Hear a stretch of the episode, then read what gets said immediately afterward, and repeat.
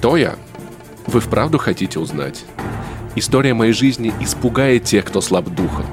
Если вам сказали, что это веселая повестушка, и что я самый обычный парень, не ведающий забот, вас обманули. Потому что я Павел Пивоваров, со мной в студии Иван Палачев. Привет, привет. Вадим привет, Елистратов. Привет. И это специальный выпуск э, подкаста ТТФ, который мы делаем совместно с Кинопоиском, где мы будем вспоминать, потому что люди мы уже не молодые, некоторые вещи могут выветриться из головы, а некоторые вещи можно пересмотреть и сделать про них какие-то новые выводы. Вадим, чем мы тут занимаемся? Да, э, значит, э, мы решили назвать эту серию спешалов «Давай пересмотрим». Это гениальная двусмысленное название, которое предложил Ваня Толачев. Спасибо, спасибо. Я не, я не хочу его никому больше приписывать, да, потому что это гений Ваня. Значит, э, в каждом выпуске мы будем, э, поскольку это наша партнерка совместная с э, Кинопоиском, мы решили пересматривать рандомно крутые фильмы из топа 250 Кинопоиска. Э, делиться нашими впечатлениями, собственно, от пересмотра. Поэтому двусмысленное название то, что мы пересмотрели фильм и пересмотрели свои взгляды на него.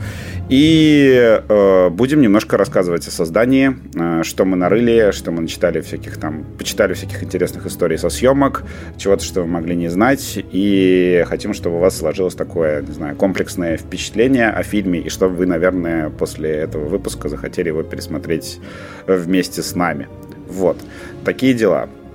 А, значит, мы все втроем а, пересмотрели Человека-паука Сэма Рэйми 2002 а, года.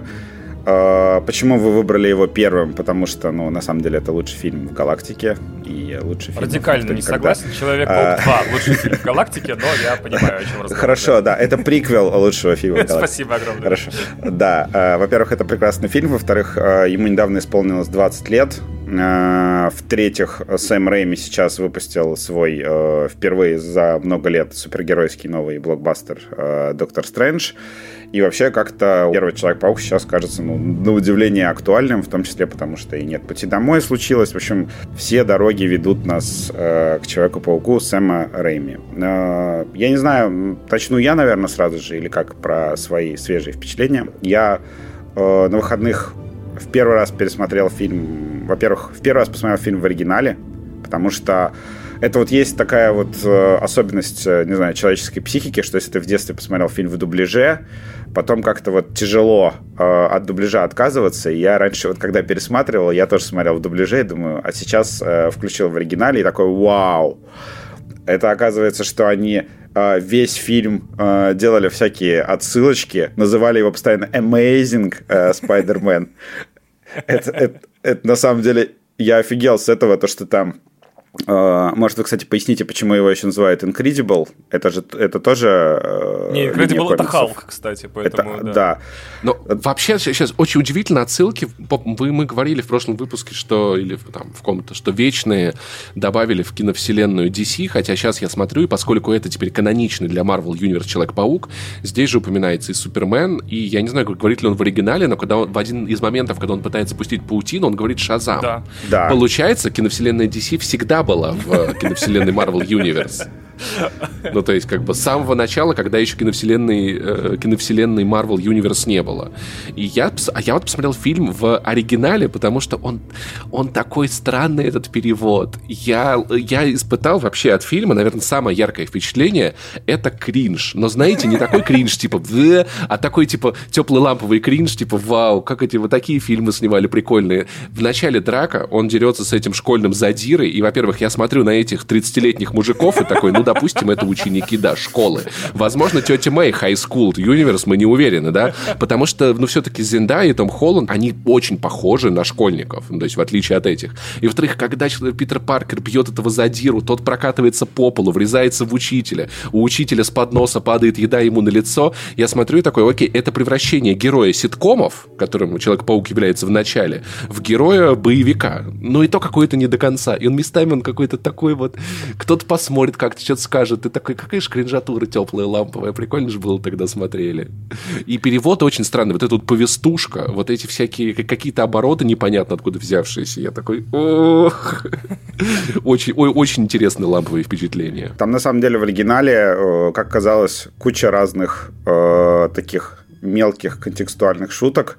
Э, я больше всего ржал. Я вот э, э, даже, короче, в Инстаграм запостил, и некоторые люди тоже не знали, что когда Человек-паук приходит домой после укуса, и он говорит, что... Ну, тетя Мэй спрашивает, ты, может, перекусишь? А он говорит, что I, I had a bite. То есть а, он говорит, как бы я перекусил, и в то же время меня укусили. И я такой, блин, как же круто, почему я этого вообще не слышал и не знал. В общем, в дубляже пропадает очень много клевых таких двусмысленностей, и я такой, господи, то есть Сэм Рэйми там с самого начала заигрывал э, с такими вот мелочами, и они в дубляж не попали, и мы немножко, наверное, другой фильм смотрели в те времена. А, я от себя добавлю, что я случайно сел и пересмотрел всю трилогию в итоге. Вот, это меня, да, заклинило. И мое главное наблюдение заключалось вот в чем. Мне очень нравится, что Питер Паркер э, гений и супер вообще молодец только на словах. Вот, да. то есть я обнаружил с, с, с большим удивлением, что все таки ты такой талантливый парень, ты такой научный работник, ты такой потрясающий ученик, но мы ни разу не видим, как он там получает пятерки, мы ни разу не видим, чтобы он что-то изобретал, открывал или что-то еще. То есть э, Питер не, ну, Паркер ну стипендию такой... он в, в конце-то там с отличием диплом получил, так что ну, хоть что-то показали. Опять же, с тем же успехом он мог подкупить как бы научного работника своего и сдать типа чужую эту, как там, дипломку. Меня вот что в этот раз только я, мне удалось заметить э, сюжетную линию в первой части, которую я все время игнорировал, видимо, потому что мне э, в силу возраста, может, или чего-то еще, насколько персонаж э, Уильяма Дефо э, не очень любит своего собственного сына Гарри, и насколько хочет, чтобы его сыном был Питер. Да, это заметно. Я прям помню, я много раз смотрел Человека-паука в возрасте 12 лет, и для меня, в общем-то, основным было, вау, нифига себе он скачет, все остальное все выветривалось. А вот, и какой крутой глайдер у Зеленого Гоблина. А тут я такой, так это же драма про то, что чужие дети всегда кажутся лучше. То есть, литерали сын маминой подруги. Сын папиного друга, я не знаю, как угодно это называйте вообще. А я с большим удовольствием обнаружил, что там, оказывается, Джеймс Франко играет, а я про это даже и забыл. А я как большой фанат Джеймса Франка. Я такой, точно, это Шон вообще. Но Кирстен Данст, я не знаю, она какая-то такая... Они все, знаешь, как будто бы немножечко на хаях в этом сериале. Все такие, да, Питер, я хочу тебе что-то... О, я что-то мне хочешь сказать. Ну, у меня есть чувство. Я в какого, в кого влюбилась. О, интересно, в кого ты... Они такие, знаешь, я не знаю, подвигайтесь немножечко, может быть. Может быть, поморгайте глазами. Вы были бы немного... Эффект зловещей долины чуть-чуть в некоторых диалогах он присутствует, присутствует. Про Кирстен Данст, кстати, вообще хорошо, когда там... Э, я что-то меня прям резануло в этот раз, когда я смотрел э, вот эта сцена, где они целуются под дождем, и там просто как бы... Ну, она выглядит, короче, как э, временно, как герой порно с РЕН-ТВ. То есть прям, значит, вся мокрая, соски стоят. Да, кстати, да, прикинь, детский фильм 2002 года, с ума сойти. Да. Это, это было вообще очень странно. И плюс ну, когда вот дядя Бен, тетя Мэй э, в детстве вообще хоть что-то говорили, для меня это были просто как рыбы, которые открывают рот. Ну, давайте быстрее, скорее показывайте, как человек бьет э, людей э, по лицам. Да, мне не интересно, что эти старики там болтают себе. И тут я как бы внимательно послушал всю эту драму, да, то, что, значит, дядя Бен такой, блин, Питер от нас отдаляется, надо как-то, значит, э, выбрать время, найти время, чтобы поговорить с ним. Отвезу-ка я его в библиотеку. Вот. И, значит, следующий кадр, э, они подъезжают к этой библиотеке, э, играет в машине, короче, такая громкая музыка, которую, причем явно включил Питер, ну, явно как бы не, не, не дядя.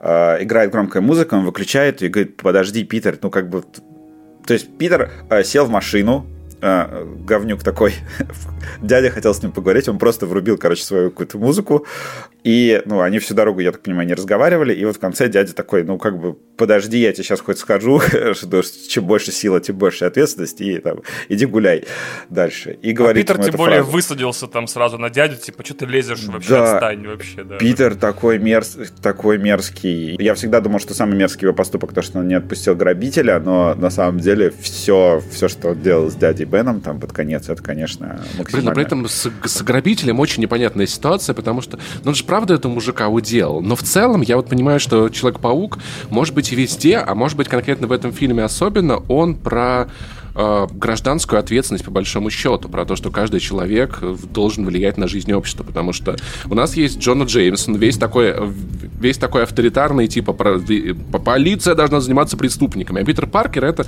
гражданское общество. И то, что в конце люди собираются и защищают его, и понимают, что как вот эта фраза, что то, что тронешь одного, свяжешься с нами со всеми, это и есть то самое гражданское самосознание, которое является основой общества и его безопасности, жизнедеятельности. Если общество не принимает решения, а дает принимать решения за себя кому-то, то иногда получается так, что обществу эти решения по итогу не нравятся, и Питер Паркер как будто всегда был за вот это вот... Немножечко либертарианец он в этом плане, типа, мы все порешаем, все порешаем. Там есть еще один смешной очень момент, когда ему, значит, Осборн говорит то, что «Слушай, а, ну раз тебя уволили с работы, давай я сейчас сделаю пару звонков, и возьмем тебя, условно говоря, там, в какой-нибудь там Intel, э, я не знаю, там, на гигантскую зарплату, короче, будешь айтишником, все дела.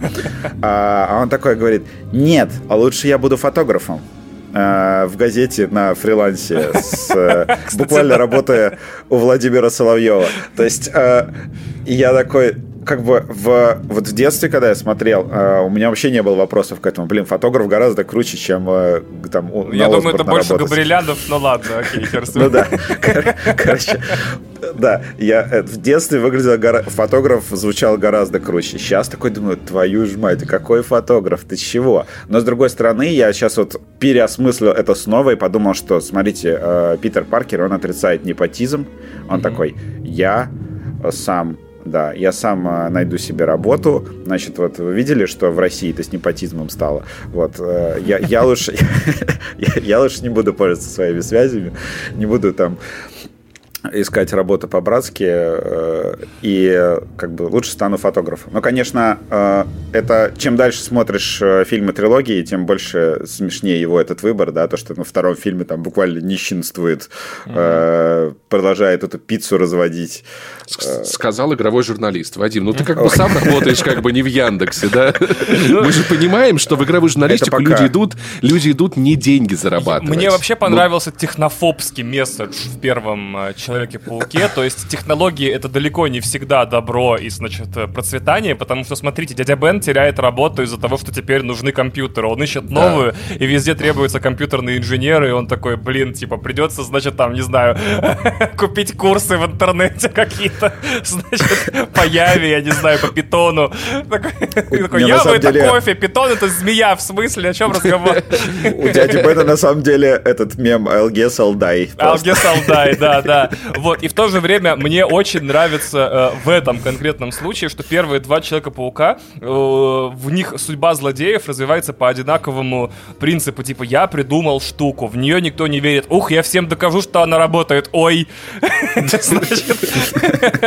Ладно, всех уничтожу. Мои чудесные химикаты, значит, э, абсолютно стабильны, э, значит, э, мой боевой костюм несравненен, я сейчас вам всем докажу, ой. Вот, и получается, кажется, что, ну, не совсем так. То есть довольно много технофобии для... Ну, хотя не, совсем, не совсем немного для времени, которое только-только пережило вот эту ска... историю с ошибкой 2000, там... да, да, и совсем Да, да, да, кризис 2000 только да, прошел, да, фут, да. вот. Фрай отправился в 3000 ну, Матрица год, была это всего три года назад, да. как бы, да, то есть еще все еще технофобия и боязнь компьютеров все еще, да, как бы существует. Но и 11 места... сентября еще год да, назад. Да, кстати, да. Но, но при этом местами фильм очень красивый, то есть есть спецэффекты, где ты смотришь и такой, но это как-то не очень, а есть прям такой, вау, ну это очень, ну это классно. А, я ну, хочу... То есть очень уровнево. Одновременно пожурить и стать на защиту технической стороны фильма. На 4К панелях, простите, чтобы старую тему поднимаем, нашу любимую. Это выглядит прям вау, это Muppet шоу иногда, типа. Даже если смотришь во всем великолепии 4К, все равно прям видно, что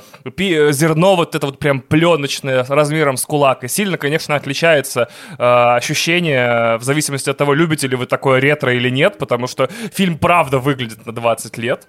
А, но все-таки тут, опять же, если вам нравятся подобные вещи э, в кино, э, старая пленка, действительно классический жанр, так сказать, визуальный, то все будет супер топ. Я, конечно, был очень удивлен, увидев, сколько сцен снято на гринскрине, э, как полеты совершенно не соответствуют, ну, когда вот он Мэри Джейн хватает под бок и летает с ней, как они вообще не соответствуют ни физике, ни здравому смыслу, ничему по сравнению вот с Человеком-пауком «Нет пути домой». где прям волосы развиваются и все остальное.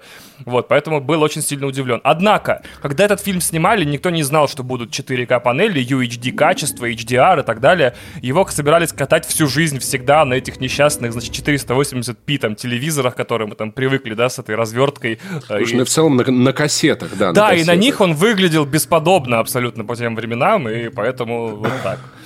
На самом деле, встану на защиту, э, опять же, технической части фильма. Э, во-первых, э, я единственное, что заметил один такой жирный ляп, когда, значит, Питер бежит по улице какой-то красивой, снятой там на углу, и там закат, закатное солнце такое, а потом забегает э, в эту улочку, где он впервые э, пробует лезть по стене, угу. и там снова день такой яркий, солнечный. Я такой, ну твою же мать, че же вы так не посмотрели-то по графику съемок?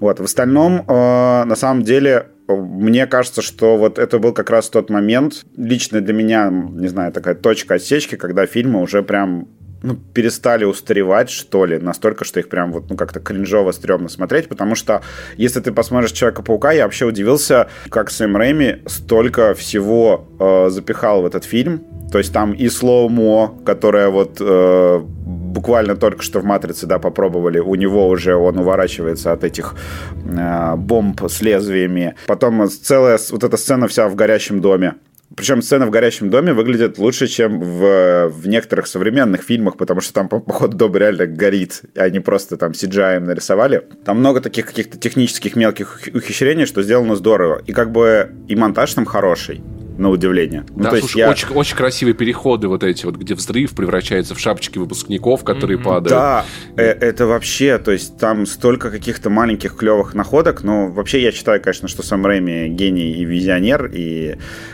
я до сих пор считаю, что во втором Человеке-пауке лучшие экшн-сцены с участием Человека-паука. Абсолютно и... согласен и никто их вообще не переплюнул. Хотя в третьем тоже есть там абсолютно. Но в третьем, когда я смотрел третий, мне казалось, что это какое-то кино будущего потому что там, там были такие сцены, с, особенно когда на него с этот краном, Гарри нападает. Да. А. Э, и он кольцо пытается поймать. Это было что-то вообще... Кстати, в этом, в этом, в этом переводе Гарри почему-то все называют Хэри. Хэри. Да, кстати. Я, Хэри. Я не знаю, почему, почему, как бы волосатый, типа, я не странная штука. На самом деле, э, я сейчас э, как раз читал всякие там статьи к 20-летию фильма, и многие пытались объяснить просто успех фильма Сэма, Сэма Рэйми, и э, говорили, что он как бы такой ребят, слушайте, я хочу просто сделать то, что вам было весело. И это на самом деле видно. То есть там фильм, он не дает скучать, там постоянно что-то происходит, постоянно какой-то движ, и очень, реально, очень много экшн-сцен. Почему я вышел в детстве счастливым? А, вот у меня а, я помню отчетливо это время. Значит, я приходил на кино какое-то и выходил с ощущением, что вот не додали.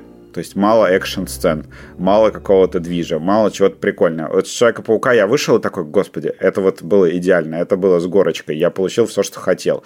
То есть там и нападение на этот парад, э, и вот этот горящий дом, и э, сцена, где там, ну, в конце вообще на мосту просто шикарная до сих пор, там, выбирая либо Мэри Джейн, либо вагонетка, и где там его поддерживают жители Нью-Йорка, там куча-куча крутейших сцен, круто поставленных, то есть Сэм Рэйми реально его там э, боженька поцеловал в лобик, и он такой, сейчас я вам сделаю круто. Но это потому, что он вышел из хорроров. Но местами, местами ты иногда смотришь, мне очень запомнился момент, когда зеленый гоблин убивает себя в конце, включает этот глайдер.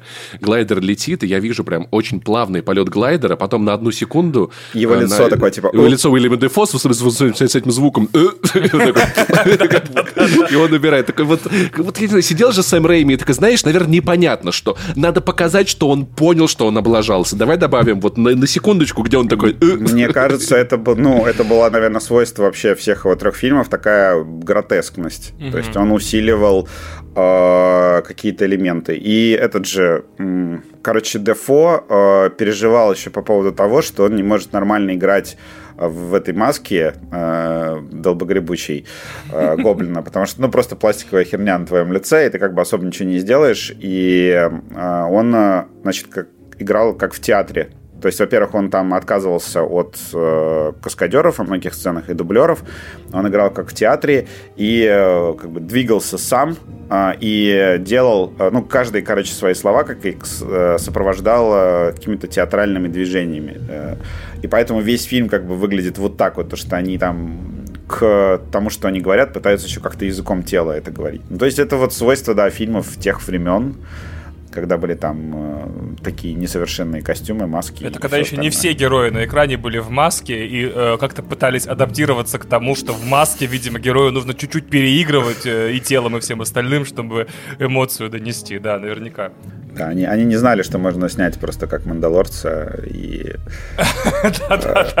Вообще просто такая стоячая фигура, там иногда, мне кажется, на съемках манекен просто стоит, и они вокруг него играют.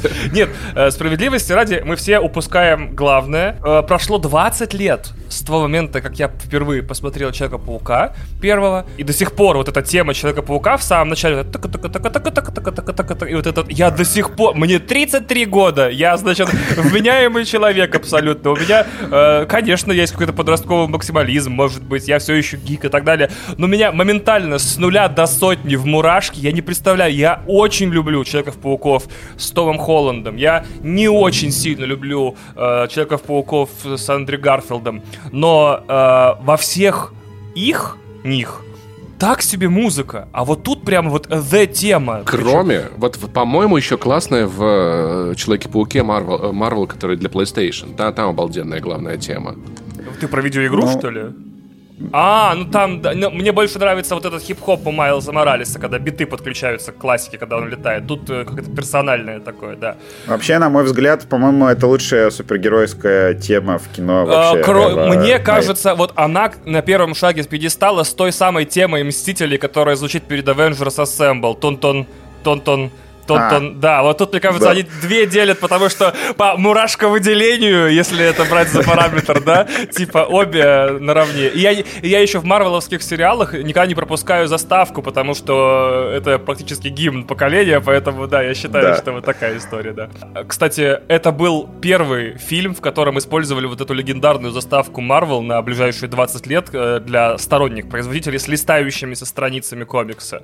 Вот они, видимо, специально для этого фильма придумали эту заставку, заставку, ее таскали, получается, по марвеловским фильмам, э, по mm. собственности Марвел снято. И в итоге она обозначает, да, фильм, который не Марвел делала. Это очень поразительно, потому что, да, теперь нужно объяснить, что когда странички листаются, это другой производитель, а если Marvel Studios написано, это типа МЦУ, да, ну вот такая история, да. Так, ну что, ты расскажешь чуть нам, как э, фильм получился? О, я вам такое расскажу, ребят, вы просто с ума да. сойдете. В общем, э, когда я впервые, э, значит, начал писать сценарий э, истории создания Человека-паука, я не знал, что он начинается не в 2000 году с началом съемок Человека-паука совсем, он начинается за 15 лет до этого. То есть мы вообще сейчас перенесемся с вами быстренько в середину 80-х, и я просто вам дам, э, как это, описание картины, что вообще происходит в мире комиксов и кино Значит, есть комиксовское, из, комиксовское, есть комиксовое издательство Marvel, которое мы хорошо знаем с вами, и его возглавляет, значит, Стэн Ли. И у Стэна Ли идея превратить всю, все вот э, персонажи, локации, права и всю базу вообще интеллектуальную Marvel в кинофильмы и сериалы. Потому что э, у издательства в этот момент не самые лучшие времена, а если все это, значит, продавать лицензиями для производства кино и ТВ, то бизнес может просто бумнуть, потому что в это время DC уже изо всех сил штампует, короче, экранизации, и у них все тип-топ. У них вышло уже несколько фильмов про Супермена, все собрали дикую кассу, и уже пишутся сценарий Бэтмена Тима Бертона, то есть будущего прям хита, который установит, ну, не знаю, насколько это избитый штамп, реально новую планку в 89 году для комикс-фильмов на долгие времена. Ну, тогда это еще не было избитым штампом, мне кажется, можно, можно Ну да, в 89-м так не говорили, да, я согласен. Может быть, может быть он даже был вишенкой на торте. Может быть, он был крепким середнячком. Uh, тоже. Uh, а у Человека-паука в этот момент, короче, экранизация одна смешнее другой. Значит, у вас есть сегмент в детской образовательной передаче, uh, в которой, значит, человек в костюме Человека-паука дерется с всякими странными злодеями. Ну, как дерется? Ну, как злодеями. Это детская передача, которых зовут, например, Щекотка. Вот, то есть вот такая вот интеллектуальная собственность. Сейчас бы Дисней за такое бы, знаешь, как бы вот так вот бы надавал. Вы что делаете? А потом, а потом дерется с, с царапкой. Да, с царапкой тоже дерется. Но это только когда эту серию посмотришь, в конце сезона дерется. Есть, э, извините, японский токусацу сериал. Что такое токусацу сериал, не знаете? Это, когда, это вот то, что типа Power Rangers, когда люди в костюмах круто дерутся кунг-фу. Вот, и, и там был костюм человека, гигантский костюм человека. То же самое, что Гачимучи, короче. Э, ну, допустим. И сериал называется Супайдамен, если вам интересно. Это не расизм, он правда называется Супайдамен. Это не расизм, я не пародирую японский, там просто так по правилам чтения слогов он называется, честно. Который больше похож на Power Rangers, чем самый Power Rangers, потому что главный герой это мотогонщик по имени Ямашира Такуя. Э, хотел пошутить, что его зовут Тояма Таканава, но не стал, обратите внимание. Вот удержал эту шутку как бы в седле. А никаких левых шуток про э, дорогих любимых японцев. И в начале сериала он обнаруживает потерпевших крушение инопланетян с планеты Спайдер. Как а, видите, ну, Origin да. очень сильно изменился. Которые вручают ему, внимание, браслет для призыва робота Леопардона, гигантского э, робота в леопардовой шкуре. А это, а это уже французский у нас пошел, да? Я правильно понимаю? Леопардон? А Лео Пардон, да, это, это, это официальные пресс-релизы Оскара каждый раз, когда Ди Каприо не доставались Оскары как раз Это Леруа Мерлен, когда Леруа Мерлен. бизнес из России. Спасибо, России. Да. Вот. Э, и третий, кстати, удачи вам порассуждать про лор и канон Человека-паука, если официально каноном считается как бы сериал Супайдамен, да, удачи. Вот. И, естественно, третьей попыткой был семидесятнический детективный сериал «Спайдермен», где он работает в Daily Bugle и сражается из-за низкого бюджета сериала не с крутыми научными фантастическими злодеями, а со всякими, значит, там, не знаю, мафиозами, бандитами и всем вот этим вот. Ну, Алименщиками. И должниками, то этими, господи, наоборот, коллекторами.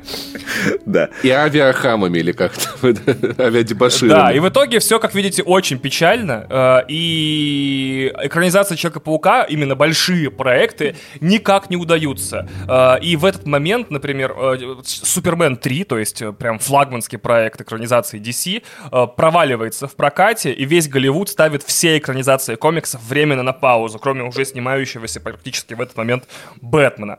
И среди этих экранизаций, которые были отменены студиями на ранних этапах разработки, была экранизация Человека-паука от Роджера Кормана. Это легендарный персонаж, который снял там какое-то несметное количество трэш фильмов и низкобюджетных ужастиков. Вот он работал над Человеком-пауком, и фильм закрыли, и права он вернул в Марвел. И в Марвел пришли, значит, два еврея, Менахем Галан и Йорам Глобус, которые занимались самым странным кинобизнесом в истории кино.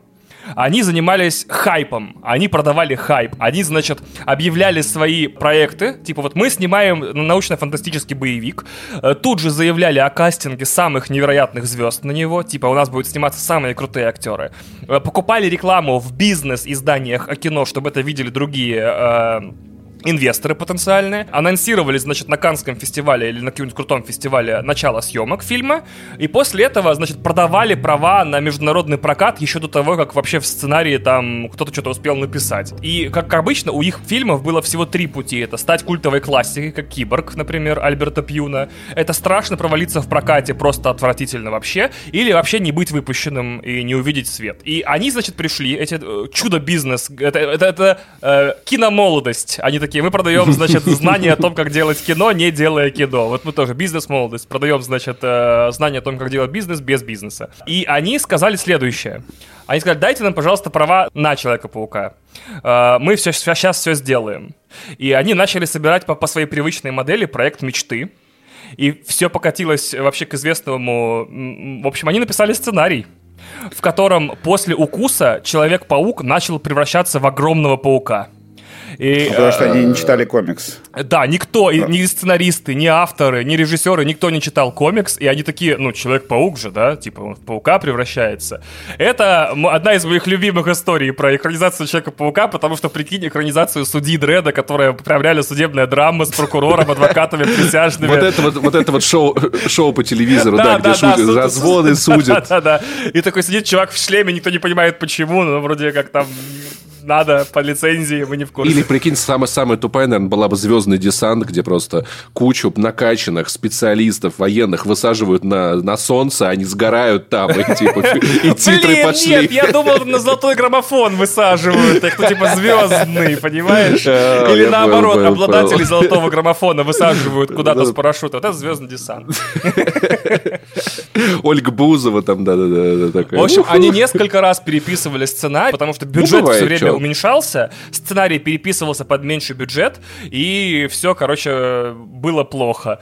А, самое интересное было количество актеров, которых они собирались привлечь к сценарию, потому что Том Круз должен был играть Человека-паука. Он еще тогда молодой, сравнительно горячий артист, уже снимался в блокбастерах и брал по миллиону. Он уже начал два. тренировки с лапками, да? Э, да.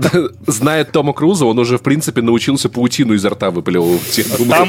Он уже дома связал в углу, знаешь, сидел там, ел мух. Кстати, э, интересный факт, который всем, возможно, э, прольет свет на работу кинотеатральной кассы, премий и актеров.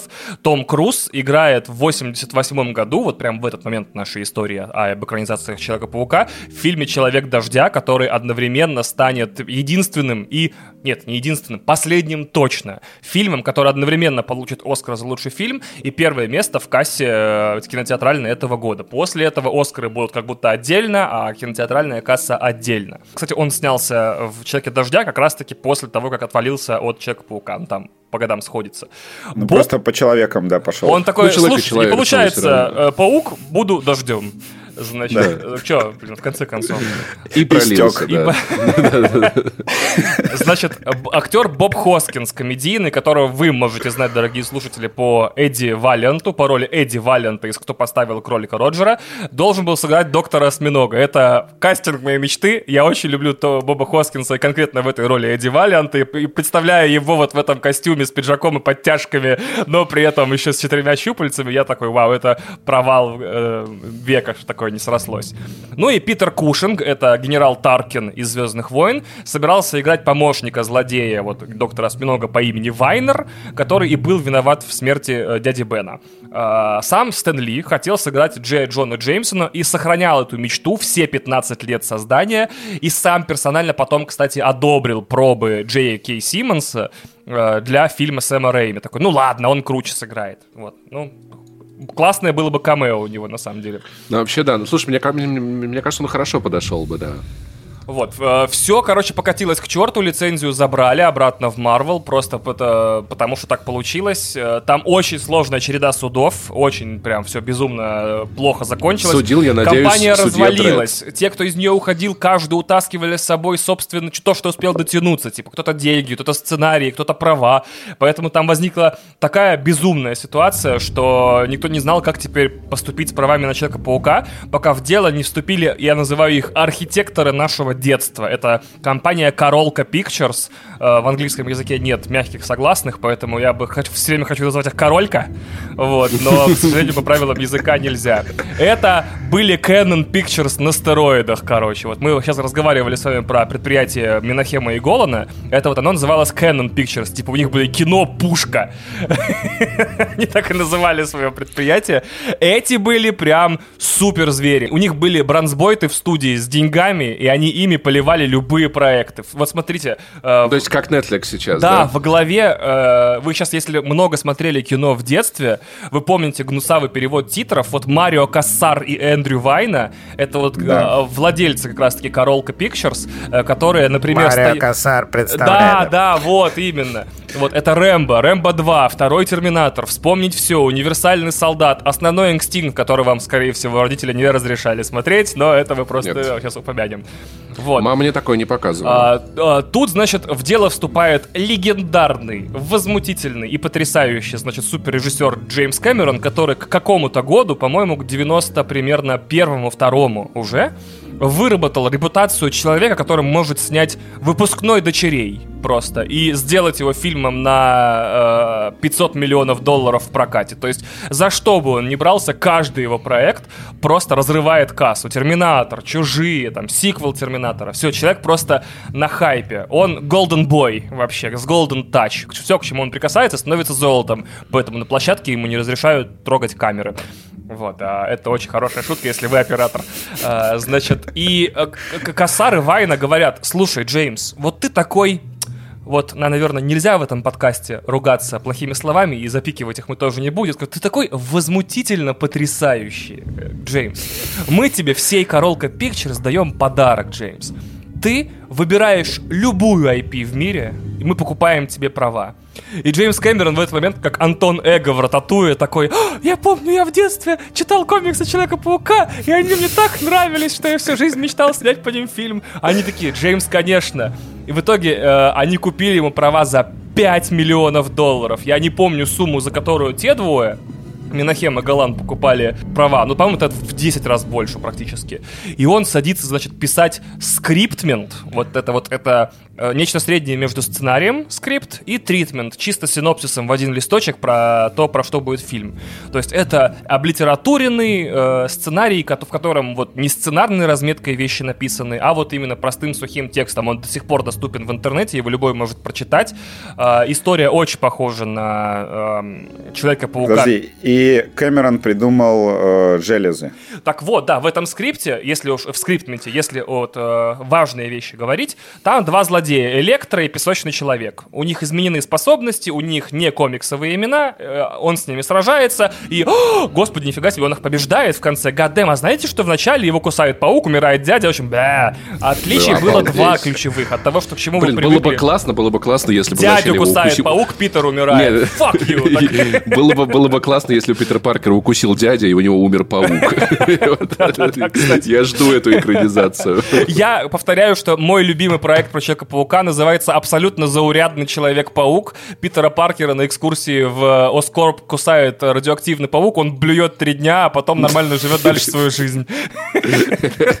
Такой, ну, учится там, не знаю, как-то работать, там, э, с девушкой общий язык находить с Мэри Джейн и так далее. Кредит берет, Кредит берет типа там, да, ну, ипотеку, чтобы дом купить. Так вот, а, два главных отличия а, вообще, э, или два, две главных особенности сценария Кэмерона были вот в чем. Он такой, не хочу, чтобы как в комиксах у него были веб-шутеры механические там с крутой технологией. Хочу, чтобы он прям железами пулял. Это была э, его собственная аллюзия на то, что Человек-паук — это взросление, становление... Половое человека, созревание. Половое созревание, да, да, да, что вот как бы он не только должен как мужчина, э, типа, измениться, то есть после укуса паука, он еще должен взять на себя ответственность за свои поступки и близких и так далее, бла-бла-бла, не очень интересно.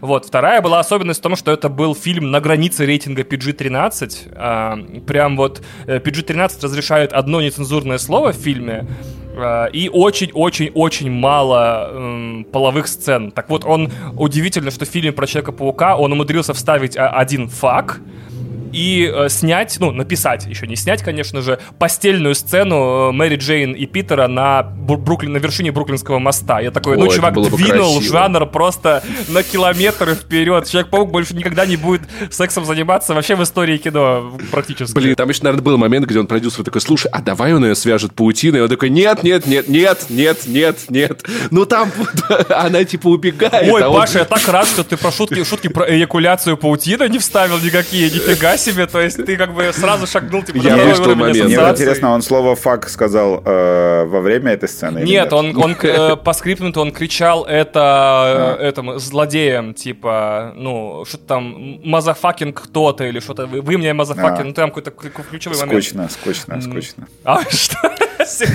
Нет, фильм с этого начинается, он такой, фак, я Человек-паук. Это первая реплика в фильме, и дети такие, мама, что? Такие, очень крутая история была. С этой фразой дядя Бен умирает. Он такой, Питер, я должен тебе кое-что сказать. Never он такой, что такое? Fuck you, Питер. No bitches. Go fuck yourself. Да. Чем больше сила, тем больше fuck. Да. А чем больше факт, тем больше ответственности. Да, о, это, кстати, э, что-то в этом есть. Кстати, запомните, дети это жизнь ударяет. А, и там э, каст-лист, то есть список актеров, это просто бомба. Самого Питера Паркера должен был играть Майкл Бьен, это Кайл Риз из «Терминатора». Э, кто-то на площадке сообразил, что Майклу Бьену вообще-то 39 лет на этот момент.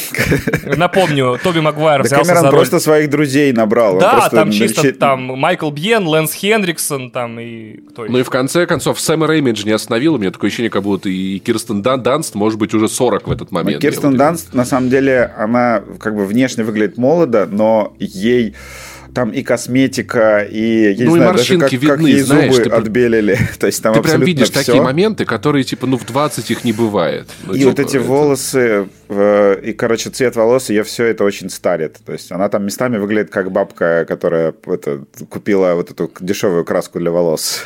Я радикально не согласен, это лукизм, но я понимаю, о чем. Мне тоже кажется, что... Это ну, скорее эйджизм. Это какая-то особенная школа, этот Midtown High, в котором, не знаю, на, примерно раз 8 остаются на второй год в среднем студенты. Или, или там есть какое-то пространственно-временное искажение. То есть для тебя там прошло на самом... Тебе кажется, что прошло 10 лет, а на самом деле уже 70. Но при этом Тоби выглядит нормально, на мой взгляд. Ну, ну Тоби 25, мне кажется, все-таки, все-таки взрос... съемок. Но есть такое Тоби ощущение, выглядит все-таки окей. взрословато. Я хочу честно, сказать, что, к сожалению, Слушай, Холланд, Холланд единственный, кто выглядит более-менее, ну, да. не знаю, как, как сказать, канонично. Как, вот, прям. Ну, как школьник, да, ну, да, то есть да. реально. Но, в принципе, субтильный просто и такой, и низенький. Короче, самая главная кастинговая находка э, Джеймса Кэмерона была в том, чтобы э, на одной из версий сценария э, поставить злодеем доктора Октавиуса, которого играет Арнольд Шварценеггер. «Питер, я и сам своего рода ученый!» Умный. Понимаете? То есть вы, вы не знаете, насколько миметичную штуку Кэмерон не снял. Представляешь? Типа, Питер. Причем Октавиус, это же, хотя, ну, блин, это, наверное, все-таки больше итальянская фамилия, чем немецкая. Ну ладно. Ахтавиус он был бы. Как там, 8 Не, ну было бы забавно, да, потом можно было можно было Да, да, Ахтавиус, да. А Отто как раз-таки вполне нормальное немецкое имя, то есть, да. Ахтавиус, да. Лэнс Хендриксон, э, вы его вряд ли знаете, но это детектив Вукович из первого Терминатора, у него там сравнительно маленькая роль. И андроид Бишоп из «Чужих», он должен был играть Электро. Так вот, а по поводу новичков, то есть вы видите сюда, что Кэмерон принес всех своих любимых актеров, кроме, к сожалению, Сигурни Вивер. Мне очень обидно, она тоже могла бы кого-нибудь сыграть. Тетя Мэй. А, тетю Мэй играла э, по планам Мэгги Смит. Это профессор МакГонагал из Гарри Поттера, прикинь. Ну, нормальный вариант. Сара Джессика Паркер, тогда еще молодая и красивая, но и сейчас молодая и красивая, потому что все актеры всегда прекрасные и замечательные. Играла Мэри Джейн, а также в сценарии была Гвен Стейси, которая играла Дрю Берримор. Вот это прикольная история, да. Да. А Джея Джона Джеймсона должен был играть Рональд Ли Эрми. Это тот самый сержант Хартман из цельнометрической оболочки, который, ну, мне даже описывать не надо, он у вас сам в голове появился. Непрофессиональный, да. Непрофессиональный Уже актер. я слышу. Да, там у него долгая история, я потом когда-нибудь в другом подкасте или... Но он подошел бы. Да, он отличный вообще. Только непонятно, он солдафон все-таки или просто крикливый журналист. И тут я понял, что это на самом деле в широком смысле одно и то же. Uh, та, естественно, эту экранизацию прям поломала конкретно, потому что, во-первых, королька обанкротилась, оказалось, тот подход, который они проповедовали, тоже не очень работает, бабками все зашвыривать. Во-вторых, режиссерский контракт с Кэмероном подразумевал очень странный пункт о том, что он решает, кого ставить в титры, а кого нет потому что контракт был копи-пейстом, насколько он возможен в начале 90-х, скопирован с его контракта Терминатора 2. Представляете, самый крупный режиссер, самая крутая фирма по производству фильмов, и они просто копируют режиссерские контракты. Ха-ха-ха. Так вот, ну, ока... нормально. Так вот, оказалось, что контракт, ой, права на Человека-паука э, Королка купила у Кэнон, у, у, тех, у тех чуваков, э, с единственным, с, с, с условиями, и там было условие, что вот как раз-таки Минахем Голан должен был числиться продюсером любой экранизации по вот перекупленным правам. А Кэмерон, ну, все, кто знакомы с творческими историями про Джеймса Кэмерона и вообще любым его творческим описанием, там, чем он занимается на площадке и за ее пределами, он пурист, перфекционист и что угодно в самом плохом смысле слова. То есть, мне кажется, этот человек сам лично вычитывает титры вот, э, в свободное от съемок время, чтобы там, не дай бог, никого лишнего не было. Он такой, знаешь, продакшн ассистентов подводит, такой, а это кто? Ну, тот чувак в свитере. А, ладно, окей. Вот, то есть, он такой, нет, вот этого вот позорища в моих титрах не будет. Ну и там еще, значит, судебная тяжба началась снова вокруг Кэнон и Королка. Короче, все плохо. И Кэмерон такой, вот так, представляете, у меня был план снять Человека-паука, и он, он натолкнулся на препятствие и утонул. Он натолкнулся на препятствие и утонул. Неожиданная шутка. Как Титаник! И убежал снимать, значит, Титаник, получил 11 Оскаров, из которых 2 лично, 2 миллиарда сборов. И, ну, мне обидно, например, если честно, прям личное мое отношение к вопросу озвучу, что э, вот так вот вселенная не повернулась. Представляете, вместо Титаника у нас был бы Человек-паук Джеймса Кэмерона. Не факт бы, что он после Человека-паука не встрял бы в эту историю на 2-3 фильма, как с Терминатором, например. Вот. То есть у нас могло не быть Титаника, если просто там люди по-другому деньги бы тратили. Ну, вообще, знаете, удивительно, что, удивительно, что у нас нет Титаника 2. Я вот сейчас понял. Как так получилось, интересно. А как ты себе представляешь продолжение сюжета? Потому что, ну, на самом деле, я не хочу тебя... То, что он всплыл и снова утонул. Я не хочу как бы говорить, но, во-первых, Титаник 2 существует, он называется Посейдон. Я не знаю, смотрел ты или нет, но это Титаник 2. Это офигенный фильм Вольфганга Петерсона, который э, я прям реально тащусь от него. Вот. И второе, Я что... тоже тащусь, и очень жалею, что он просто да? резко закончил карьеру. Да. А, да, кстати, почему он закончил карьеру? Я по... недавно... Потому что, видимо, состарился. Он снял там Трою, да, Посейдона. Да, да, вот Я такой, да, давай, продолжай. А он такой, все, я больше не сниму ни одного фильма и уйду на пенсию. Ага. Он вроде жив до сих пор, но больше ничего не снимает. Странно, у него прям история. шикарные фильмы в карьере, прям вот это вот Троя период начала просто... 2000-х, да, у него прям офигенный. А, так... Пяточка Брэда Питта, э, извините. А, переворачивающийся многопалубный а, трансатлантический лайн лайнер. И во-вторых, э, Паша, если что, Титаник 2 вшит в Титаник 1. Это там история о том, как они э, исследуют дно. Не знаю, какой шутку придумать. Это же есть Титаник 2, то есть там тебе сразу и один, и два. Тогда «Титаник 3», смотри, где, ага, короче, да. прилетает космический корабль и тоже тонет в этом же месте. И там два инопланетянина влюбленные друг в друга. Блин, сейчас пытаюсь... У меня есть политическая шутка на этот счет. Ой, давайте. Нас уже и так в комментах прессуют, типа, прекратите, прекратите. Так вот, так вот, смотрите, это мой любимый момент, на котором я завершу историю и передам слово Вадиму, в истории экранизации Человека-паука. Значит, смотрите, 85-й год, 2000 э, год, да? Э, вот безумная история потраченных денег, втопленных, значит, контрактов, там, не знаю, переговоров и так далее. Где-нибудь, может, уже кто-нибудь начинал прям реально работу над фильмом, раскадровки рисовали, там, сценарии писали. 15 лет. 15 лет. Ничего не, не, не получилось вообще. И права на Человека-паука в 98 году возвращаются обратно к Марвел. Они такие, ну что происходит-то? Я представляю, как они такие, да, блин, типа, ну по сути за, за вот все это время вообще ни одного кадра не было снято. Не-не-не-не-не-не, я думаю, Стэн Ли сидел такой, и куда вас это привело? Да, да, кстати, да. К продюсеру приносит, послушайте, ну тут не получилось на обратно. Так куда вас это привело снова ко мне? А, то есть вы представляете, каково это, да? Вы продаете права на своего одного из самых топовых персонажей, да?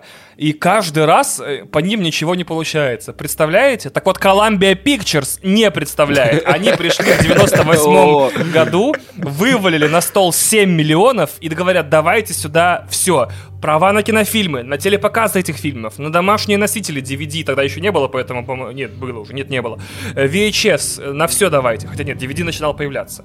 Вот. Да был и, уже, был. И мне кажется, что Marvel в этот момент сильно удивились, что права на Человека-паука, как видите, с каждой перепродажи дорожают, несмотря на то, что выхлопа никакого нет. Я такой, прям, наверное, они такие, ну ладно, забирайте. Идеальный пассивный доход. Это да, вообще моя любимая сейчас история будет. Это одна из самых крутых историй вообще в истории кино. Все могло пойти абсолютно не так. Это мультивселенная, наверное, существует вот э, вещей, которые после того, что я вам расскажу, развивались иначе.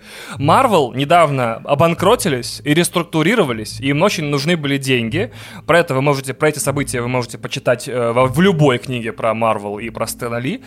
Вот, и они говорят, Sony, смотрите, вот вы пришли, хотите права Человека-паука за 7 лимонов, да? А, как насчет вот такого ответ, ответного предложения? Вы нам 25 миллионов, а мы отдадим вам права вообще на всех персонажей, которые у нас есть, кроме Людей X, потому что их уже купили Fox и делают по ним мультфильмы. В остальном забирайте всех. Капитана Америку, Железного Человека, Тора, Халка, Черную Вдову, ну, то Соколиного тупо, за, Глаза. зашел в, в Steam в, на Черную Пятницу. Значит, да, да, абсолютно точно, да. В, в, в новогоднюю ночь практически, в разгар зимней распродажи.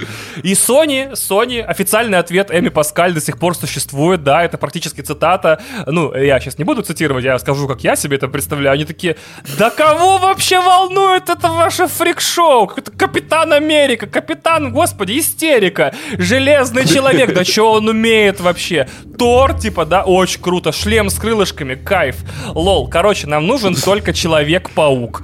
И Марвел такие, окей, Вернемся к этому разговору через 20 лет. Это, знаешь, это когда не купил биткоины в 2005 и сейчас такой... Не, ну на самом деле, может быть, они не сделали ничего толкового с этим, потому что это же Sony. Может быть, может быть. Во-первых, при всем моем уважении ко всем тем, кто производит кино, мы все-таки говорим о Sony, да? Причем ну, тогда Sony был крутой. Э, то есть они делали Человека-паука, Человека-паука 2, Человека-паука 3. Фильмы с Уиллом Смитом. Э, фильмы с Уиллом... А, по-моему, Men in Black, э, все три соневские, Columbia Pictures'ские. Да. да, то есть они прям, извините, ну прям крошили рынок, все было тип-топ. Вот не факт, что в тот период Sony, когда у них все было на мази, они бы додумались или как бы собрались или решились бы на какую-нибудь универсальную киновселенную. Слушай, мне кажется, что все-таки нет, потому что, знаешь, э, в чем была фишка Марвел? Они начинали реально с позиции слабости. То есть э, никто не знал, кто такой Железный Человек практически до того, как вышли фильмы. Так То более это того, это же реально, вот первый Железный Человек, это прям ультимативный андердог-муви. Никто не знает героя, все уже 20 лет как забыли Роберта Дауни-младшего. Это было вообще такой Хейл Мэри, то есть вообще из последних Но вы же, сил Вы же помните, как они выбрали, кого они первым будут экранизировать? Я помню, я же об эту, эту, эту историю писал, да. да. Расскажи, Вань, просто э, коротко. В общем, коротко. Когда Marvel решилась собирать свою киновселенную Marvel, перед ними стояла важная задача, с какого сольника начать производство вот всех этих фильмов. Потому что ошибиться было нельзя. Вы знаете цену ошибки в создании больших франшиз, вы можете внимательно рассмотреть ее в кинофильме «Мумия» с Томом Крузом. Вот, значит, вообще очень внимательно можете понять, как... Dark Universe. Да, как вот, в общем-то, э, большие киновселенные быстро на одном фильме могут и и застыковаться. Ну, хотя технически, как, как душнило, скажу, что это второй фильм Dark Universe, потому что Дракула Untold вышел до этого за несколько лет. Но неважно. Так вот, они собрали фокус-группу детей, и, показ... и начали показывать им арты героев с вопросами, игрушку какого из них вы бы хотели бы с большим удовольствием купить. И там с огромным отрывом победил Железный Человек. Я представляю себе, знаешь, вот, вот этот фокус-группа реально как этот мем, там, типа, из, из Fortnite actually overrated. Да, да, да, все такие, сам... такие. Ну, вот я купил Железного Человека. Э, я хочу сказать, что как бы мы ни относились к этому, там, ненавидим, там, эксплуатирующий детей капитализм, но это сработало. То есть, серьезно, серьезно, первый же герой оказался настолько крутым, что я думаю, вот э, это было безошибочно правильно сделано, пускай и расчетливо. Так вот. Это заслуга Джона Фавра еще так. Ну, что... это безусловно, конечно. Это... Ну и Роберта Дауни-младшего. Ну, как... Кевина Файги. Ну и, вот, если... ну и в конце сложилось. концов, ребят, давайте честно, я молодец, я в кино на него сходил. Это тоже как бы... А, это, я, я тоже. участвовал в кассе. Я тоже. Я а, тоже. Два раза, по-моему. Вот. А, так вот, и, и Sony такая, ладно, мы берем права на Человека-паука, давайте, давайте. А Марвел им говорит, да-да, давайте, проваливайте проваливайте. Дэвида Финчера еще возьмите, тогда вообще точно круто получится. Идите вон, короче, проваливайте. И это второй, третий, пятый, я не помню, какой уже мой любимый факт из экранизации Человека-паука, э, что первоначально на пост режиссера рассматривались э, Крис Коламбус, режиссер «Одного дома». Э, я не помню, снимал ли он «Один дома два», сейчас честно, не могу вспомнить на вскидку. Вот. Но его, его прямо из, из переговоров с Sony выдернут Warner Brothers с заманчивым предложением снять первый фильм по такой довольно малоизвестной на тот момент серии книг. Что-то там про школу колдунов в Англии, что-то там мальчик какой-то, который что-то там выжил. Выжил. Они такие типа... Не слышал о таком. фигня какая-то, короче. Там, как, как вы знаете, там вообще ничего не получилось. Короче, Крис Коламбус пожалел, да. Да, вот, он такой, и чё, вот. Там, помните, и вселенная да. тоже не взлетела в итоге. Это вот. если что был сарказм. А, а Дэвид Финчер такой, в общем, я только что снял бойцовский клуб, вот. Я не буду снимать вашу пеструю фигню, я сниму фильм про взрослого Человека-паука, у которого уже проблемы, все будет плохо. Мы такие, Дэвид, Артрит. Дэвид, мы поняли, ты Дэвид Финчер, ты вообще не снимаешь, когда у людей все хорошо. Но смотрите, человек до этого снял 7, и бойцовский клуб, клуб подряд, back-to-back, типа, да? Вот, то есть Брэд Питт играл бы Человека-паука, это во-первых. Вот, во-вторых, это был бы Человек-паук, которого вы, не, знаю, заслужили или нет. Он бы все время плакал там на идеальных шотах в полной темноте. Значит, не знаю, при, при еле включенном свете под группу Nine Inch Nails там или Chemical Brothers или Dust Brothers. Такой... А, под... под Варил под, бы мыло из людей. Под Трента Резнера такой... Нет, да прикинь, я уже вижу эту сцену, где, знаешь, там висит преступник на паутине, прилепленный к, к потолку, и такой, просто убей меня, хватит. Такой, ты не понимаешь, моя жизнь это просто боль. Да, боль да, это, да, это, да, да. Просто убей меня, чувак. В итоге э, с Финчером тоже не срослось, и он э, такой, ну и ладно, и пошел снимать «Комнату страха», великолепный фильм, очень недооцененный, мне кажется, в карьере э, Финчера. Его мало Недавно кто... пересматривал, да. Вот, отличный фильм, отлично сохранился, просто он не социальная сеть, не бойцовский клуб, это такой немножко застрявший между его суперхитов, далеко не проходной фильм, тоже можете пересмотреть, вам понравится. Так кто же, Вадим, наконец-то тебе после получасового спича передаю слово, кто же, кто же пришел и все спас? барабанная дробь. А, Сэм Рэйми, конечно же. Причем, когда студия составляла топ-лист режиссеров из 18, а, он не попал в него, ну, там из- известная история, то, что он приходит такой, э, там, на это, на прослушивание, такой, я буду 19-м, окей. То есть, э, послушайте меня все равно. И на самом деле я только сейчас об этой истории узнал, когда вот как раз готовился к этому выпуску, то, что Сэм Рэйми, во-первых, почему он понравился студии, потому что он был прям такой гик-гик, он очень сильно увлекался самими комиксами, и он даже о себе говорил как бы как с позиции супергероя. То есть это был человек, который мыслил как вот супергерой, то что я тоже бы, он как бы говорил я тоже хочу быть Человеком-пауком. И, естественно, ну, этот фильм, как бы, если ты смотришь фильм, да, он заряжен этой, этим ощущением, потому что каждый ребенок в мире, наверное, после, в том числе я вышел из зала, да, и такой, господи, я хочу просто швырять паутиной из рук. Я просто домой, по-моему, ехал вот так вот, вот сейчас я показываю, я, домой ехал вот так вот, потому что невозможно было не делать. Там это Слушай, энергия... а я помню, я ходил по Воронежу и очень грустил, я смотрел и такой, нет, здесь бы не получилось на летать.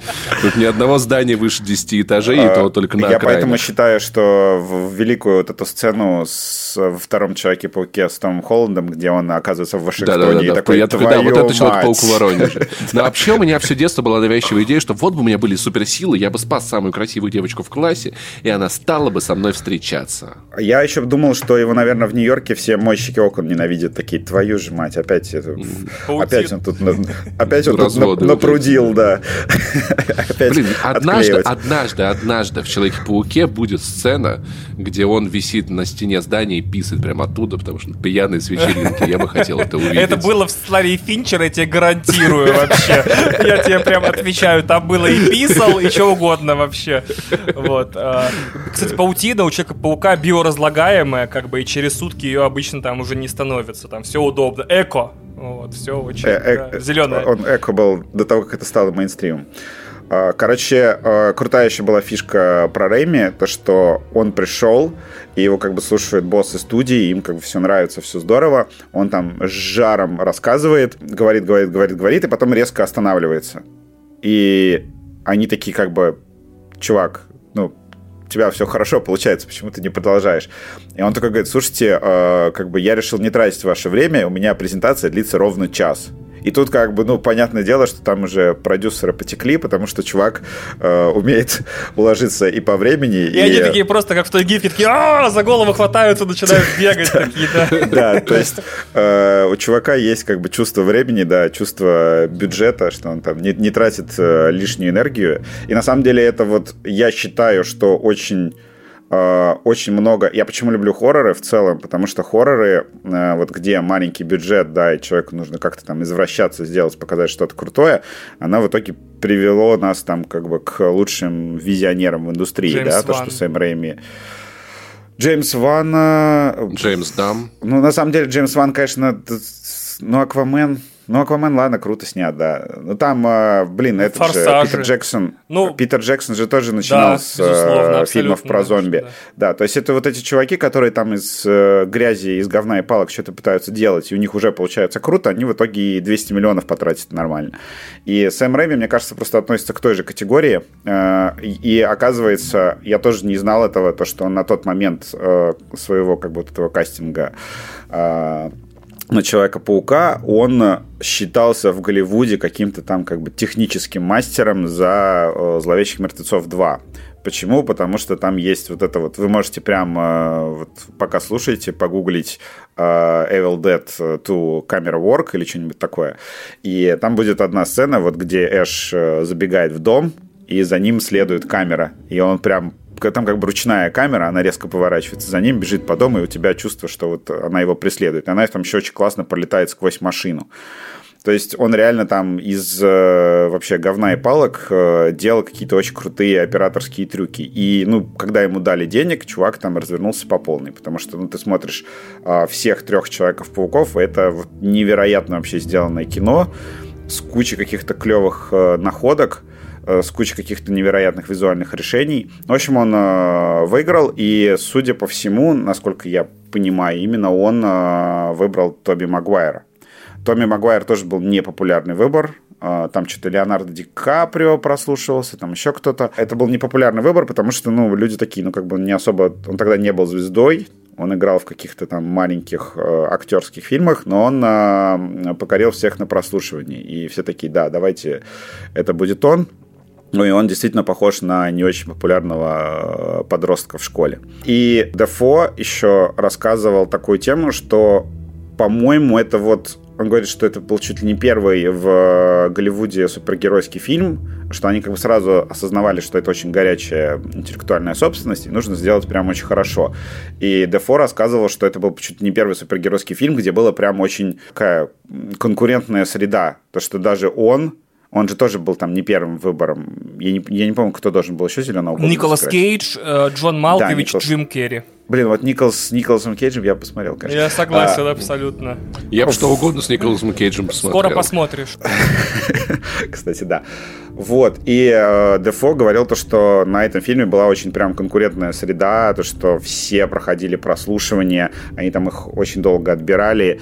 Э, плюс еще тогда, э, я так понимаю, что еще была эпоха вот этого значит, актерского, ну, актерского превосходства в кино, то, что если ты там взял хорошего актера, да, э, у тебя фильмы будут какие-то сборы. Ну, обратите внимание, в первых еще... двух Человеков-пауков играют актеры с театральным бэкграундом оба.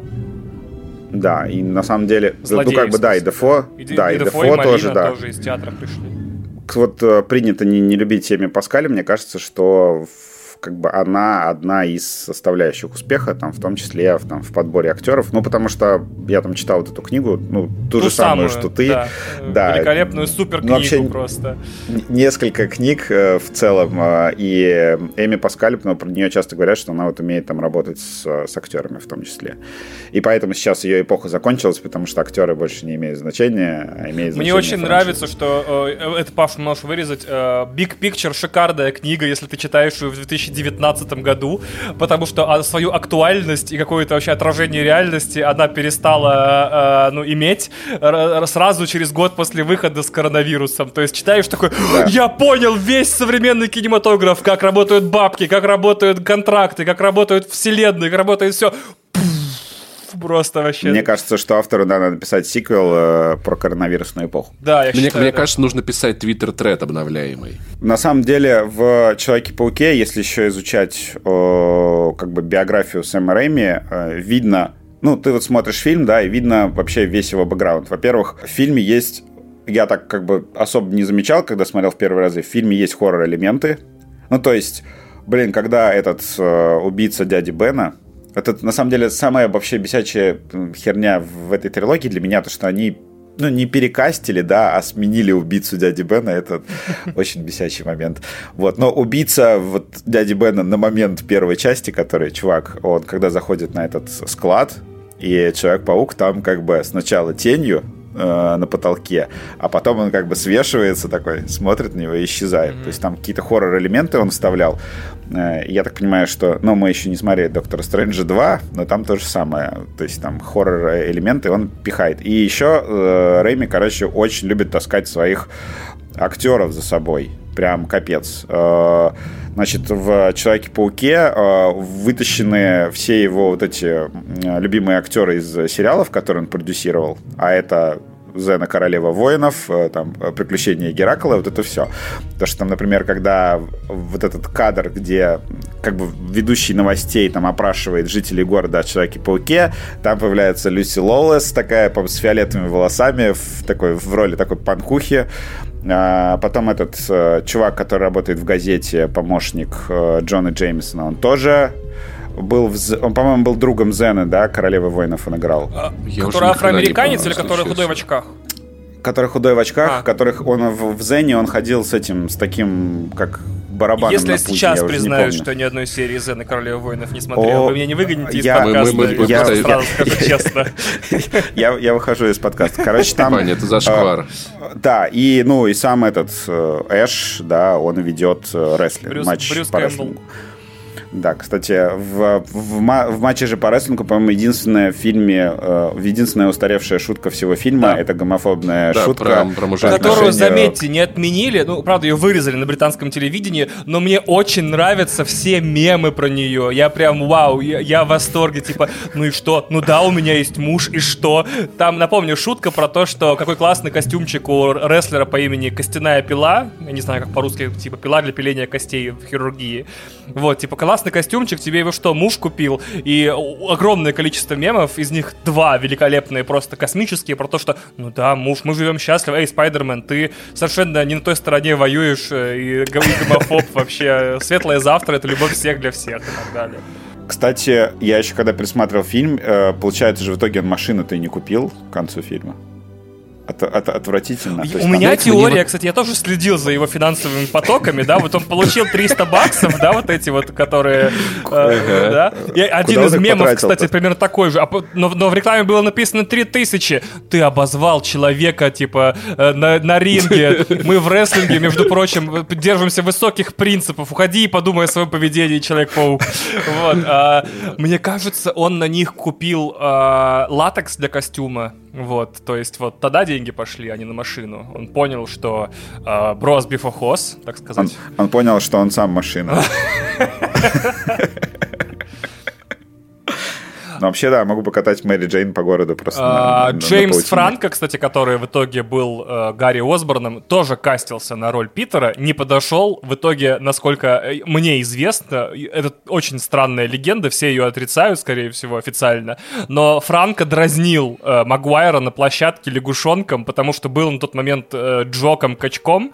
Э, вот, а Магуайр был такой, типа, смешной и маленький. В итоге, ну, ну они слабо дружили, и, естественно, Магуайр сказал ему, знаешь что, я тебя проклинаю. Рано или поздно ты снимешься в одном из приквелов «Чужих» и умрешь прямо на вступительных титрах.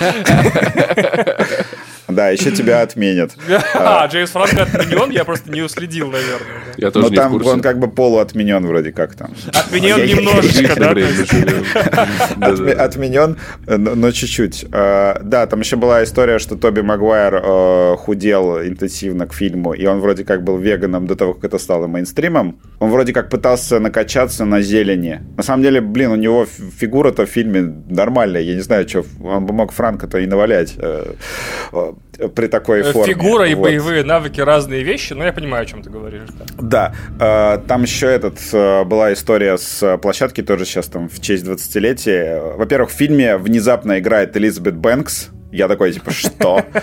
Да. Причем Элизабет Бэнкс, ну, это, блин... Ассистентка из Daily Bugle. Из «Голодных игр» э, ты ее наверняка знаешь. Которая говорит... игры.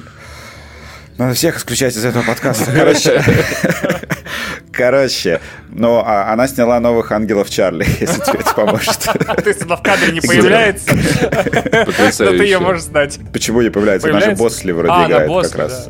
Кстати, новых ангелов Чарли я тоже не смотрел. Да и я их не смотрел. Я смотрел, все, мы тебя отменяем. Короче, Элизабет Бэнкс, ну, хорошая актриса, много где играет. А, вот, это для нее была какая-то самая большая роль на тот момент. То есть ее там закатили всего лишь помощницей.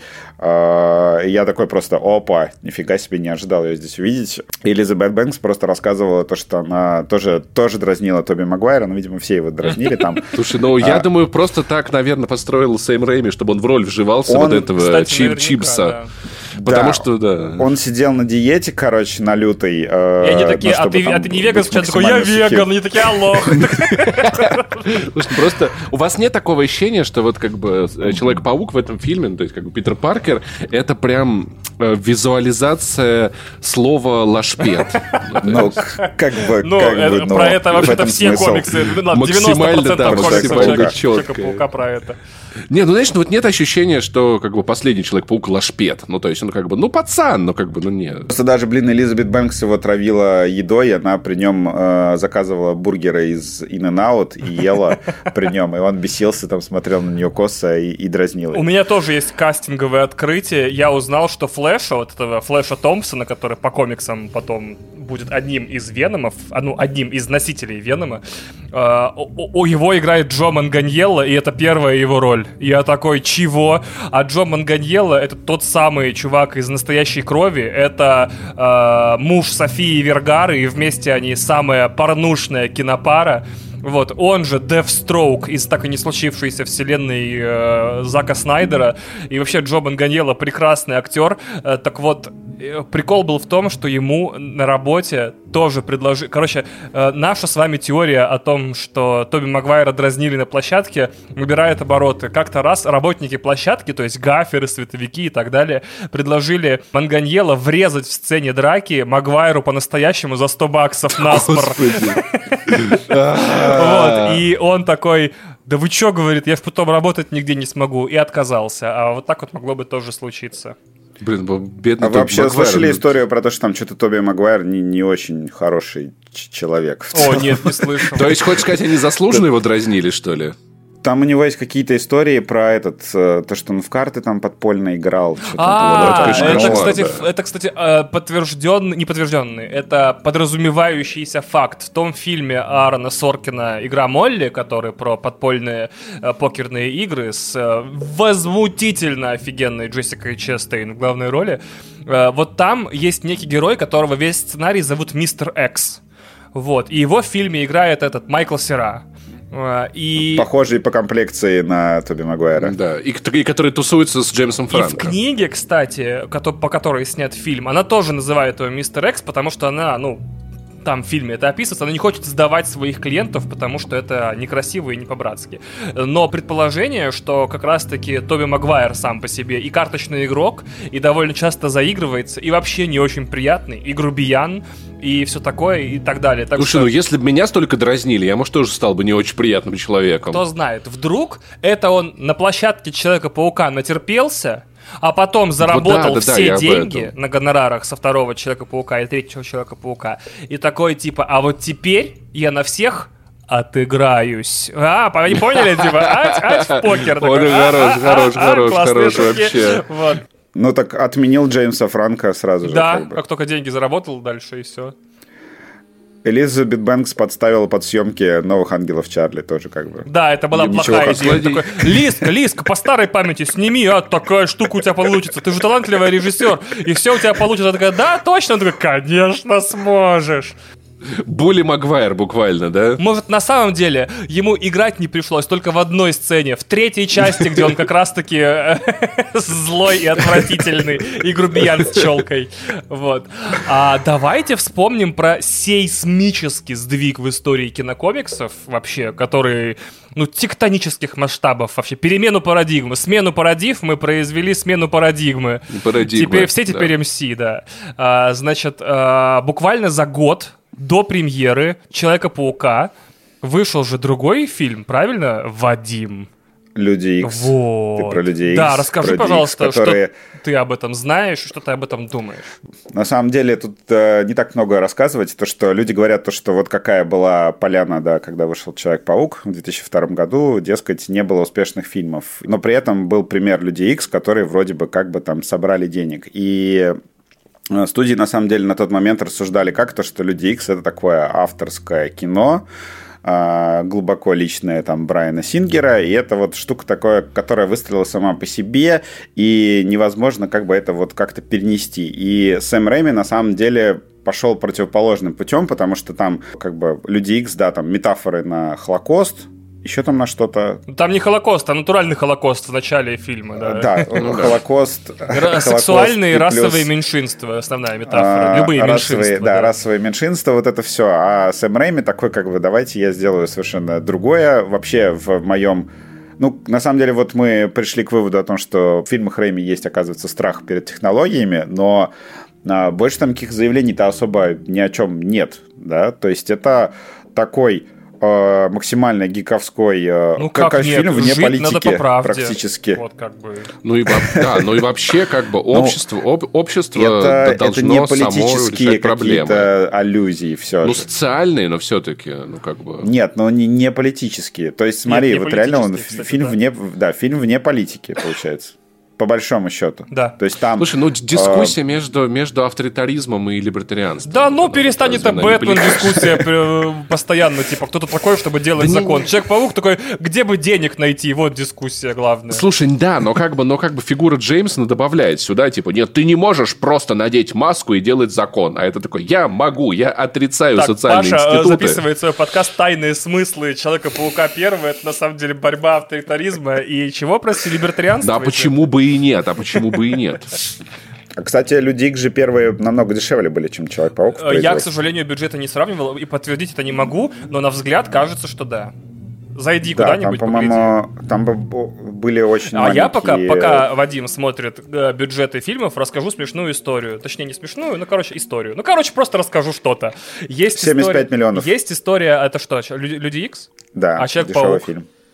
А Человек-паук сейчас узнаем. Там наверняка 60, прикинь, будет обидно. 140 миллионов, между Что? прочим. 140 лямов? Первый Да. Человек-паук бюджет? Серьезно? В два раза дороже Людей Икс? А второй человек, ну вот он выглядит в два раза дороже. Ну, блин, там, я говорю, там доложили экшн-сцен нормально. А второй Человек-паук уже 200 миллионник классический. А третий Человек-паук вообще 250. миллионник, да. Да, но там он считается, что вообще он в районе 300 стоил там. Это с промо-компании, так подозреваю. Тогда не делили продакшн, бюджет и маркетинговый, может. Ну, может быть. В общем, А. э, э, это колоссально дорогие фильмы, и почему вообще в итоге же отвалилась четвертая часть, вроде бы в том числе потому, что слишком дорого стоило платить Тоби Магуайру же, да? Там миллион причин. А, Официально считается то, что надоело э, Рэйми писать, и он раз за разом переписывал собственный сценарий четвертой части, и так и не пришел ни к чему, что можно было бы снимать. А права, проданные от Marvel, были с условием, что каждые пять лет должен выходить фильм. И он уже просто не укладывался в съемочный график, то есть если бы он завтра за день написал бы сценарий, он не успел бы снять. И он позвонил Паскале и сказал, я слезаю, потому что так вы успеете перезагрузить и снять, э, успеете снять к истечению контракта. А, Есть история о том, как Хью Джекман должен был сниматься в первом Человеке-пауке. Типа чисто маленькое дружеское камео Росомахи в честь, так сказать, того, ну, что оба героя Марвел. И он приехал в Нью-Йорк, а продюсеры Sony э, отказались от идеи, и потому что не смогли на- найти его костюм. И мне до сих пор интересно, какие причины. То есть то ли Фокс передумали в последний момент и такие, типа, отменяется все, потому что Люди Икс Фоксовский фильм. То ли действительно не смогли нас- найти костюм, то ли никому там в голову не пришло просто одеть человека. Просто вот чтобы он сидел в одежде. Все поймут, что это Росомаха. Он может сидеть в строгом костюме, в кожаной куртке, просто в футболке. Важно его лицо. Поэтому я считаю, что это очень странная история. Что-то тут нечисто. Паша, твоя теория? Я думаю, что на самом деле, на Под самом камео Росомахи это- подразумевалось животное, медоед. Слушай, ну вообще, на- на- наверное, это странно. Выглядел, он такой, он такой приехал, слушай, мы тут костюм не. Мы не можем снять твое камео в данный момент. В данный момент. Да-да. Слушай, такой, мы не, э, не не можем, но просто не сегодня. Хью, Хью, Хью, одно, слушай, од- одно условие. Ты, мы снимем тебя в камео, если ты снимешь в фильме с яйцами на подбородке. Типа. Ну, кстати, он снялся, а камео нет до сих пор, я считаю это. А официальная позиция Sony на это, на это была, что обманули Ка- на дурака четыре кулака. Я хотел то же самое сейчас сказать. Снял Э, пальник. я тебя за это люблю, Вообще Вейкс, Я, короче, когда читал э, вот эти выдержки создателей первого Человека-паука к 20-летию фильма, меня больше всего, наверное, зацепил, знаете, кто? Э, Дэвид Кеп, который сценарист. Он э, там под конец э, спешала сказал у Variety очень э, важную вещь, то что мне было, э, ну, я, короче, с- очень примерно переведу. Меня очень задело появление персонажа Тоби в «Нет пути домой». Я вижу, короче, вес э, прожитой жизни и опыта в его глазах, и я уже себе могу представить сюжет про 40-летнего Человека-паука. Мгм. И я бы хотел поработать над таким проектом. М. Да, я на самом деле думаю, блин, чувак, давай. Просто, я надеюсь, эту статью прочитали там. Это же Варайт, ну, конечно, прочитали. Ну. Просто представьте себе, даже если сериал, да, а, можно же на бюджете сделать сериал сейчас про Человека-паука для какого-нибудь... Э, ну, Sony... Блин, Sony же с кем сейчас сотрудничает? С Netflix? Я дико извиняюсь. Почему Sony? А, да, Sony, да. да Sony, да, Sony да. же заключила контракт с, э, вроде как с Netflix на быстрый выпуск фильма, потому что у них нет своего стриминга. То есть, по идее, если будут разрабатывать какой-то дорогой сериал, то это может быть сериал на Netflix. Может. Про стареющего Человека-паука. Это же было бы вообще величие. Блин, а прикиньте, у него же паутина через раз выпускается. Да, мне кажется, это и будет заурядный Человек-паук. Типа, первая серия, он идет вносить платеж по ипотеке. Там. Вторая серия, он идет в банк платить по счетам, знаешь, utilities. Четвер... Потом... Э, сдвоенная серия в конце сезона, он заполняет налоговую декларацию, знаешь. Помни, помнишь, как Соколу ипотеку в банке не давали? Помню, да, да, вот что-то в этом роде будет.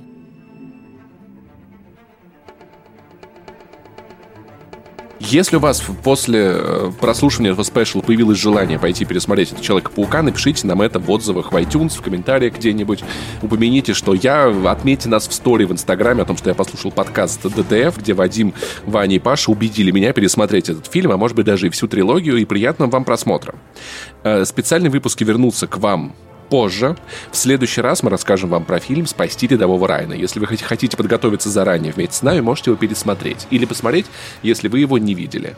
Да, Паша, например, его не смотрел, а мы с Ваней с удовольствием пересмотрим. Вот мы как раз сравним, как это вот смотреть сейчас и вот и тогда, да. Его не так давно переиздали в э, суперкачестве, заново отсканировали mm. пленку. Он существует в 4К Dolby Vision со всеми делами. Всем пока тогда.